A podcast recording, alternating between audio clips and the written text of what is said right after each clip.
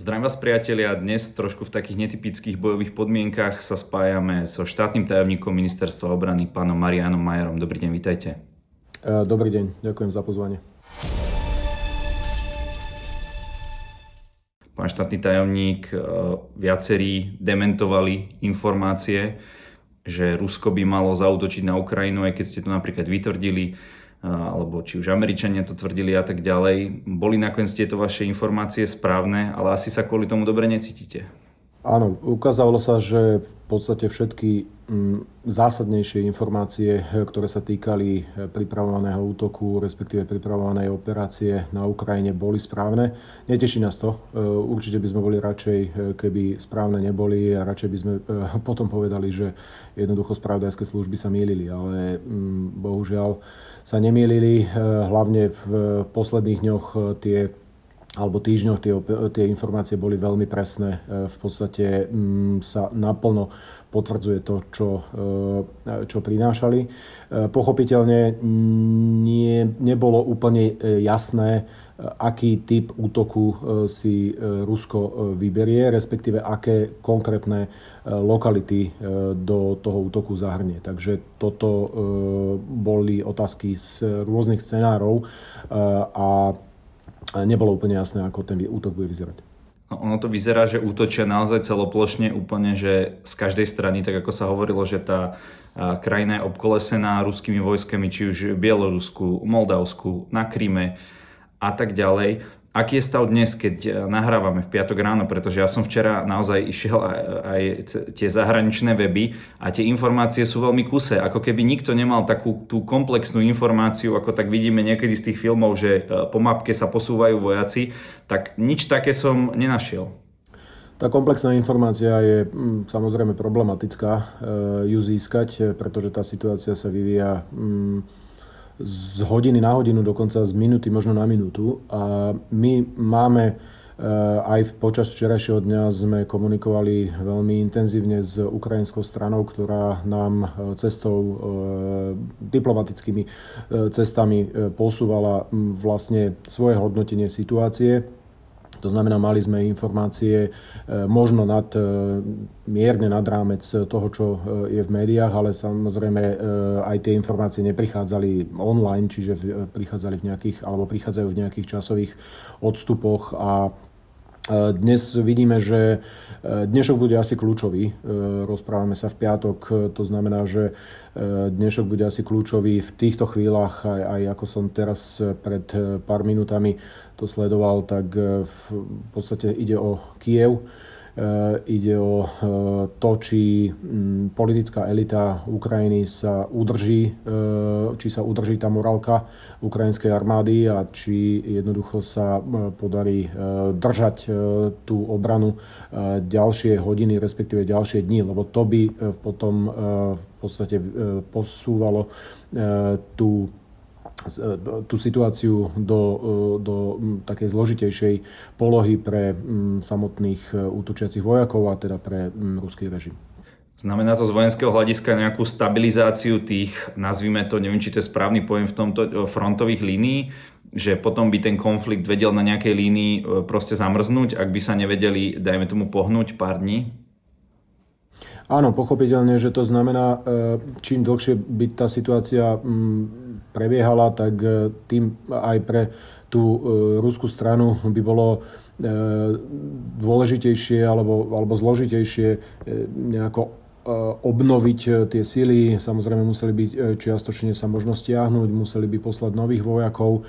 Nedokážete viesť tú operáciu niekoľko dní alebo, alebo týždňov s tými istými ľuďmi e, bez e, ďalších dodávok. Samozrejme hovoríme aj o dodávkach munície, o dodávkach e, nejakej ďalšej logistiky. Čiže áno, to by potom mohlo znamenať, že jednoducho ruská strana upustí možno od obliehania Kieva, uspokojí sa s nejakými iba čiastočnými ziskami na východe Ukrajiny prípadne v okolí Odesy alebo, alebo v okolí Krymu. A potom by to vytváralo nejaký, nejaký predpoklad alebo možnosti pre diplomatické e, riešenie, pre obnovu teda e, mierových rozhovorov. Toto je akoby cieľ. Toto by sme si želali, aby tie skutočné boje sa zastavili a aby sa e, začalo rokovať. Ale dnes tá situácia je veľmi otvorená a v podstate možno kým vyjde tento rozhovor, tak sa môže e, diametrálne zmeniť aj smerom k tomu negatívnemu vývoju z nášho pohľadu. Ide Rusko tou taktikou Blitzkrieg ako Nemci na západnom fronte počas druhej svetovej vojny, minimálne teda v tej prvej časti? Rusko ide, áno, ide takou, e, takou taktikou, ako ste popísali. Myslím si, že ide úplne podľa ideálnych príručiek eh, vojenských. Eh, jednoducho eh, postupné zhromažďovanie vojakov počas celého minulého roka. Zároveň predtým dlhodobá hybridná kampaň nie len teda smerom k Ukrajine, ale smerom k iným krajinám, aj vrátane krajín NATO a Európskej únie, vrátane Slovenska, čiže vytváranie si takej tej informačnej podpory e, v takom širšom e, geografickom priestore. E, no a z hľadiska teda vedenia tej samotnej operácie zautočenie z rôznych strán, samozrejme aj s využitím tej pre nich pozitívnej situácie v Bielorusku a zautočenie v podstate z rôznych strán a to je presne snaha čo najrychlejšie eliminovať tie kľúčové body e, ukrajinskej armády a prípadne kritickej infraštruktúry, čo je mm, v podstate mm, klasická e, vojenská stratégia, e, keď eliminujete tie najdôležitejšie body, vrátane centra vlády aj armády, tak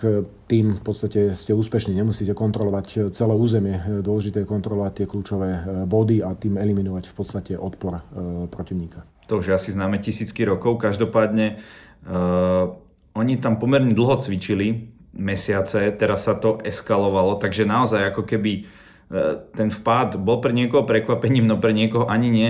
Nemali to v úvodzovkách urobiť tak, že bez nejakého čakania, bez nejakých takýchto výzev, nebol by to vtedy ešte ten väčší ten moment prekvapenia, alebo aký malo význam vlastne to uh, cvičenie? Naozaj chceli možno niečo dosiahnuť tou silovou cestou? To má dve roviny. Jedna rovina je politická. Hmm ruský prezident Putin si potreboval vytvoriť e, istý e, politický priestor, to znamená vytváral dojem. E, vytváral dojem v podstate akéhosi ohrozenia, že reaguje na ohrozenie, ktoré cíti na východnej Ukrajine. Vytváral dojem politických rokovaní, čiže si akoby legitimizoval ten vpád. Keby to urobil zo dňa na deň, tak už aj teraz je to bezprecedentná agresia, ku ktorej sa stavia v podstate celý, e, proti ktorej sa stavia e, v podstate celý svet. Ale e, ak by to urobil bez toho akoby stupňovania za posledný rok, tak možno aj tá reakcia by bola potom iná.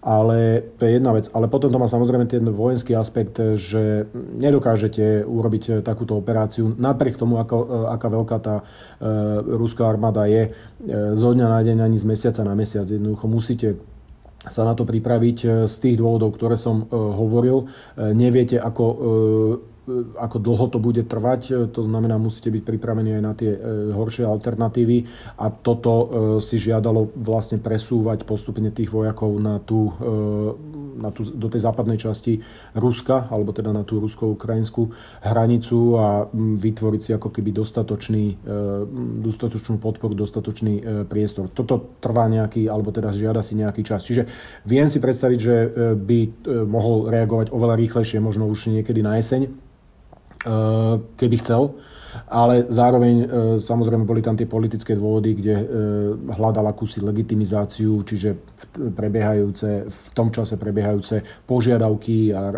rozhovory a tak ďalej. To, čím vlastne sa snažil zalepiť oči nám všetkým, celému tomu západnému spoločenstvu. Pritom ešte beží masívna niekto by to nazval informačná, niekto dezinformačná kampaň.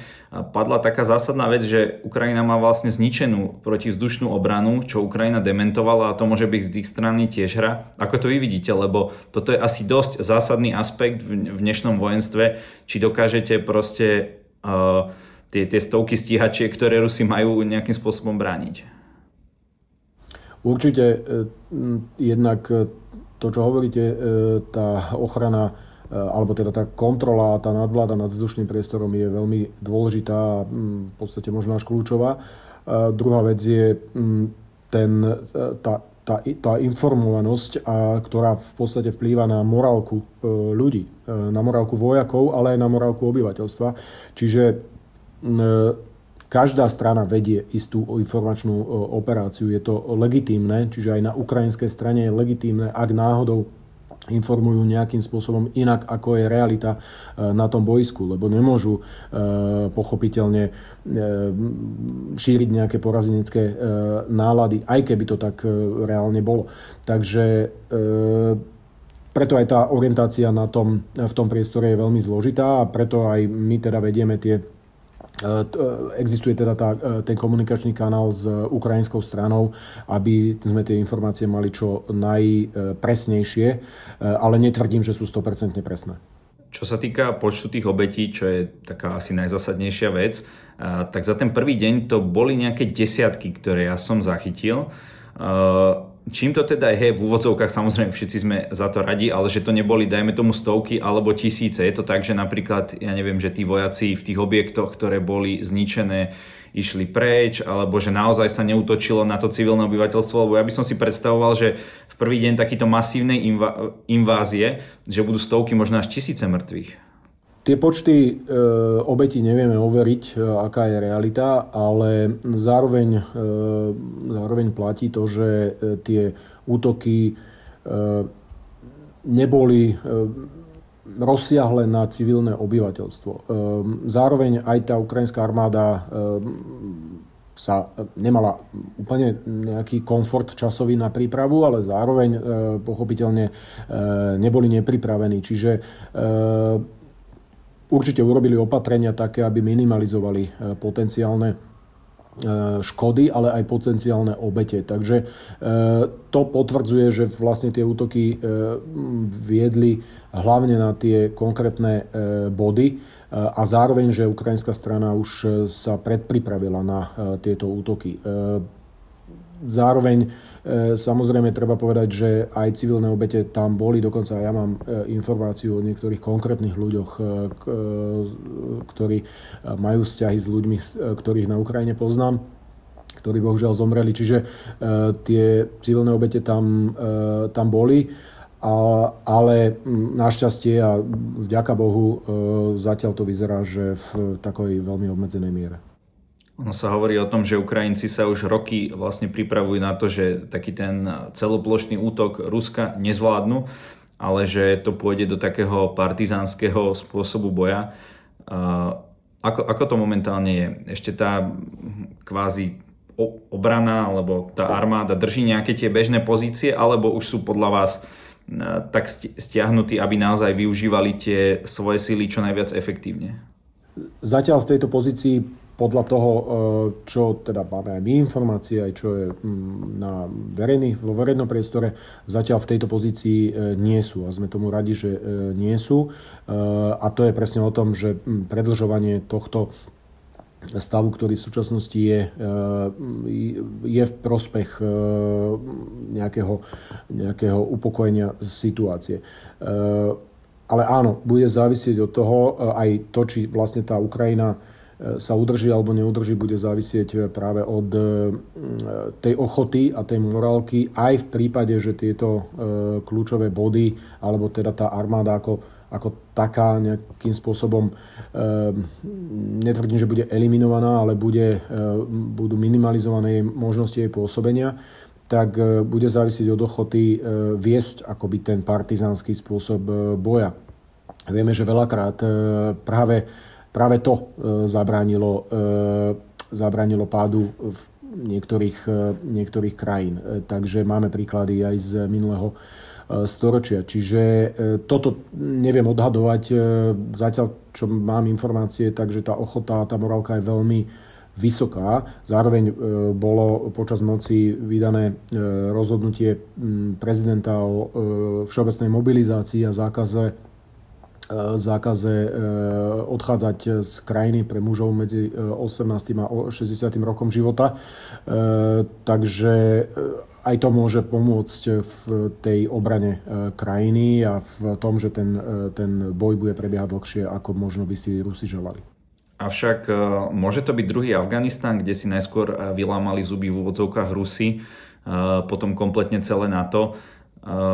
Predsa len ale tam tomu asi aj tie prírodné podmienky, kultúrne a tak ďalej. Tuto to asi nebude, alebo povedzte vy, že aká je tam tá podobnosť, lebo naozaj o Afganistane sa hovorí, že to je nedobytná krajina. Toto si, toto si neodvážujem e, odhadovať, ale mm, súhlasím s tým, že mm, tie porovnania e, je veľmi ťažké robiť. E, Ukrajina je viac menej rovinatý štát, ktorý je ťažšie určite brániť ako z, tak, z takéhoto pohľadu, ťažšie brániť ako napríklad Afganistan. A mm, zároveň aj tá, tá to poznanie toho priestoru zo strany Ruskej e, federácie je určite vyššie ako v prípade Afganistanu, e, ale neodvážujem si to nejako úplne e, hodnotiť a predvídať, pretože súvisí to s mnohými faktormi, ktoré ktoré sme spomínali, ale mm, pochopiteľne mm, tá, tá pripravenosť, alebo teda ten výsledok bude závisieť od tej pripravenosti, alebo teda tej ochoty e, bojovať, čo bol aj teda prípad e, Afganistanu. Takže toto je akoby e, to kľúčové. Preto sú kľúčové tie politické odkazy, preto sú kľúčové aj odkazy z našej strany, zo strany západu. Bude závisieť od toho, akým spôsobom sa podarí ešte podporiť Ukrajinu v nejakých dodávkach nejakého materiálu. Čiže ešte do toho môže vstúpiť veľa faktorov. A zostaňme ešte chvíľku na boisku, kým prejdeme e, na politiku.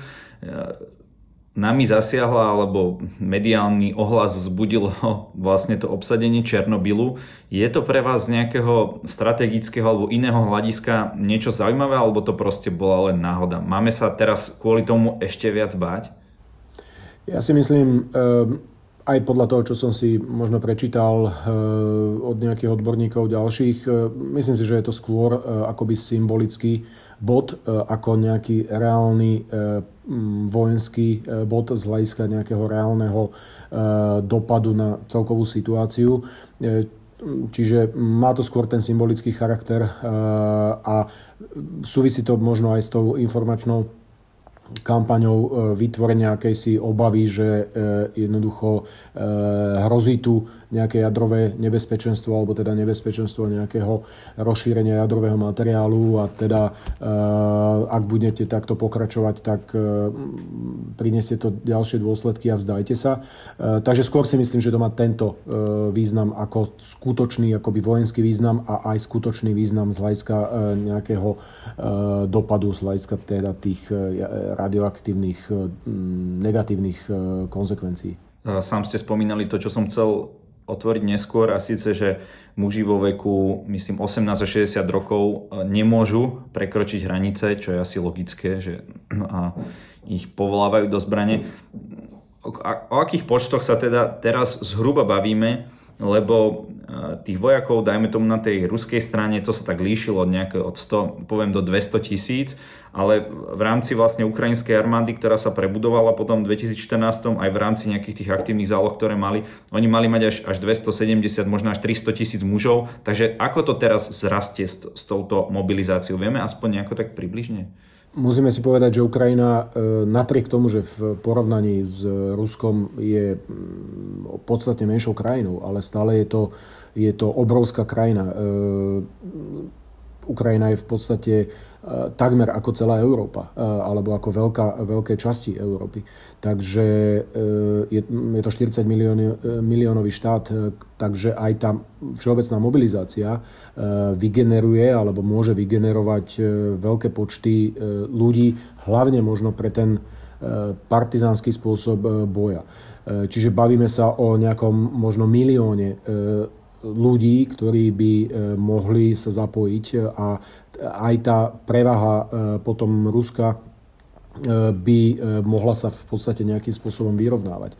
Čiže preto hovorím, že tých Ukrajincov by som nejakým spôsobom nepodceňoval, ale jasné, že toto závisí, to, že vyhlásite všeobecnú mobilizáciu je jedna vec, druhá vec je, ako sa implementuje v praxi, či tí muži to budú dodržiavať, respektíve teda rešpektovať tie pokyny a následne možno rozkazy, e, ktoré nastanú. Čiže toto sú skutočne veľmi čerstvé e, veci mm, za posledných pár hodín a bude závisieť e, od teda, tej morálky a celkovej tej situácie na tom boisku, ako sa to vyvinie, ale skutočne tie počty z pohľadu Slovenska ako veľmi malej krajiny, ale aj z pohľadu mnohých iných krajín sú impresívne, aj z hľadiska počtov samotnej ukrajinskej armády. Tá ukrajinská armáda je niekde e, zásadne inde, ako bola v roku 2014. Samozrejme má zastaralnú techniku, to je jej nevýhoda, ale z hľadiska počtov a z hľadiska takej tej osobnej pripravenosti, osobného výcviku, tak je v dobrom stave. Putin v tom svojom slavnom prejave povedal, že ktokoľvek sa bude snažiť Ukrajine pomôcť, takže zakúsi dôsledky, aké ešte nikdy, nikdy nečakal. Môže to byť naozaj hrozba, keď ja neviem, by sme im tam poslali nejaké zbranie alebo niečo také, že môžeme sa aj my obávať nejakých konsekvencií, alebo to bolo len takéto napínanie svalov? Toto nikto nevie. E, jednoducho dnes Putin je absolútne nepredvídateľný. Mnohí hovoria, že vždy bol nepredvídateľný, ale dnes je to úplne evidentné a e, neexistuje lepší dôkaz ako to, čo sa stalo. E, absolútne nepredvídateľný líder, od ktorého neviete, čo sa udeje. A neviete ani to, že čo je vlastne jeho vlastné rozhodnutie, alebo teda vlastné vnímanie situácie a čo je vnímanie situácie celej tej politickej elity, nehovoriac už o nejakom širšom ruskom e, obyvateľstve. Takže e, môže za tým byť všeličo. To, že tie výhražky dáva, je z môjho pohľadu pochopiteľné. Tak samozrejme ide do toho s tým, aby tá operácia bola čo najkračšia, aby mala čo najmenšie dôsledky pre Rusko. A on veľmi dobre vie, že akékoľvek, akékoľvek predlžovanie môže mať negatívne dopady tak na Eh, jeho podporu na celkovú eh, situáciu ekonomickú a tak ďalej a tak ďalej. Eh, takže neprekvapujú ma tieto výhražky. Nemyslím si, že podľa tých výhražok sa máme nejako riadiť, ale na druhej strane áno, musíme byť aj zodpovední. Musíme vnímať to, že tá situácia sa môže ešte, ešte viac eskalovať a môže priniesť v zásade čokoľvek. Máte na mysli uh, vojnu na európskom kontinente v zmysle od Slovenska na západ? No tak áno, e, ak by toto je v podstate tá, e, ten motív jeho vyhrážky, že ak by E, sa do toho e, nejaké krajiny, to nemusí byť NATO ako celok, to môžu byť niektoré krajiny, tak on to môže teda vyhlásiť a pokladať za e, v podstate akt vyhlásenia vojny a v tom prípade povie, že jednoducho necíti sa viazaný ničím. Takže áno, môže to mať tieto konsekvencie, preto aj tá reakcia západu niektorým sa zdá, že nie je dostatočná. No, len e, toto ten západ a NATO musí mať aj má v hlave, že jednoducho rozmiestnenie vojakov e, v, na Ukrajine samotnej by mohlo viesť k, tomuto, e, k týmto dôsledkom. To, či k tým dôsledkom to nebude viesť tak, či tak, to nevieme. Dúfame, že nie, ale to je presne tá dilema, v ktorej dnes žijeme, že či nejakým spôsobom kvázi nenechávame a neustupujeme príliš a nenechávame tú Ukrajinu akoby na pospas eh, Rusku. Keď už sa o tom bavíme, eh, vo vojne spomína sa teda Rusko-Ukrajina, ale nie je vo vojne aj Bielorusko, keďže boli vlastne ich územia použité ako nejaká nástupná plocha tých útokov. Nie je teda automaticky v tej vojne proti Ukrajine aj Bielorusko? Určite áno, ja s tým súhlasím prezident Lukašenko e, si dáva veľký pozor, e, čo povie a akým spôsobom e, komentuje situáciu, lebo on veľmi dobre vie, že čo robí a akým spôsobom je súčasťou e, celého toho vojenského plánu. Zároveň vie, že e, povedzme tie ekonomické dôsledky alebo sankcie a tak ďalej môžu mať výrazne ešte horší dopad pre Bielorusko ako pre Rusko možno. Takže tohto sa on akoby snažil strániť. Ale som rád, že to naše vnímanie v Európskej únii je podobné a e, Bielorusko je súčasťou e, aj e, sankčných opatrení, ktoré boli schválené aj počas noci, aj počas predošlého dňa a že v tomto chápeme, ako tá situácia reálne je, nie ako sa Lukašenko snaží, aby vyzerala. Môžu mať tie sankcie a teda nejaký ten prolongovaný, teda trošku dlhší ten konflikt aj vplyv na to, že Putinovi by došli peniaze, lebo toto je asi celkom náročná finančná operácia? Toto ja neviem úplne teraz zhodnotiť, nie som až nie som taký odborník na tieto, na tieto, na tieto okolnosti. Podľa toho, čo počúvam a podľa toho, čo teda vychádza aj z hodnotení ekonomov alebo teda ľudí, ktorí sa tým zaoberajú, tak e, tie sankcie môžu mať e, samozrejme veľmi e, výrazný dopad na ruskú ekonomiku.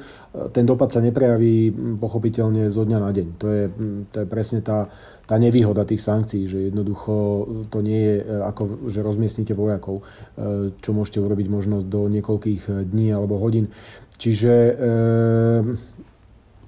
to preto aj niektorí hodnotia ako, že nedostatočne nech sú sankcie akékoľvek. Ale áno, ten dopad môže byť veľký. Ja si myslím, že e, by sme sa mali baviť aj o e, tej hlavnej e, komodite, a to je plyn a ropa, hľadať alternatívne spôsoby alternatívnych dodávateľov aj za cenu, že mm, to zvýši, zvýši cenu.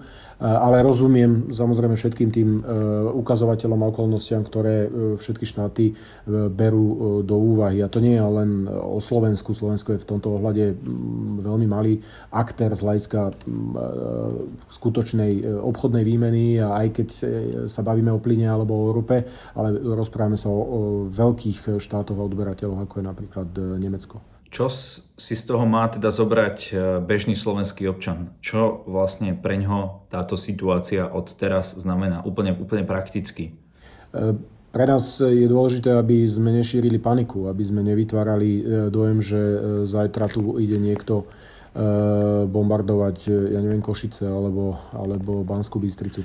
Čiže vyzývam na, na kľud, na pokoj, občanov Slovenskej republiky. E, všetky, e, všetka tá zodpovednosť je predovšetkým na e, ozbrojených silách a policajnom zbore. Myslím si, že boli urobené adekvátne opatrenia na všetkých úrovniach tak, aby sme tú situáciu zvládli. Dnes sa rozprávame hlavne o zvládnutí utečeneckej vlny Čiže vyzývam k solidarite s ľuďmi, ktorí budú e, prichádzať. Tú solidaritu už e, cítim e, na rôznych frontoch, ak by som tak povedal, aj vrátane samozpráv, vrátane nejakých občianských organizácií. Toto je veľmi dôležité, aby sme v tomto boli veľmi nápomocní, ale zároveň ten odkaz je jednoznačný. Slovensko je súčasťou NATO. Práve to, že je súčasťou NATO, E, nás ochraňuje a preto by som bol rád, aby to poučenie bolo aj e, také e, dlhodobejšie. akokoľvek tá situácia nakoniec dopadne, že jednoducho Severoatlantická aliancia, Európska únia, transatlantické spoločenstvo, to sú naši spojenci, to sú ľudia, alebo to sú štáty, ktoré nám budú garantovať bezpečnosť. A e, tam sa musíme e, obracať. To znamená, akákoľvek dezorientácia, e, či už e, motivovaná finančne, alebo z akýchkoľvek ideologických dôvodov, ktorú, e, ktorú e, v posledné roky sledujeme, či už u opozičných lídrov a predstaviteľov alebo u e, veľkých skupín obyvateľstva e, by nemala byť na mieste. A toto by mali byť tie hlavné odkazy aj do budúcnosti. A práve to členstvo v NATO nám dáva tu ten pokoj, ktorý nedáva Ukrajine, bohužiaľ, a možno niektorým ďalším krajinám, kde tá ruská čižma posledné roky vstúpila. Pán Majer, ja vám ďakujem za váš čas. Určite situáciu budeme podrobne sledovať a keď príde nejaký aktualizačný moment, tak veľmi radi sa s vami opäť porozprávame. Marian Majer, štátny tajomník Ministerstva obrany. Ďakujem pekne, prajem všetko dobré, ďakujem za pozvanie.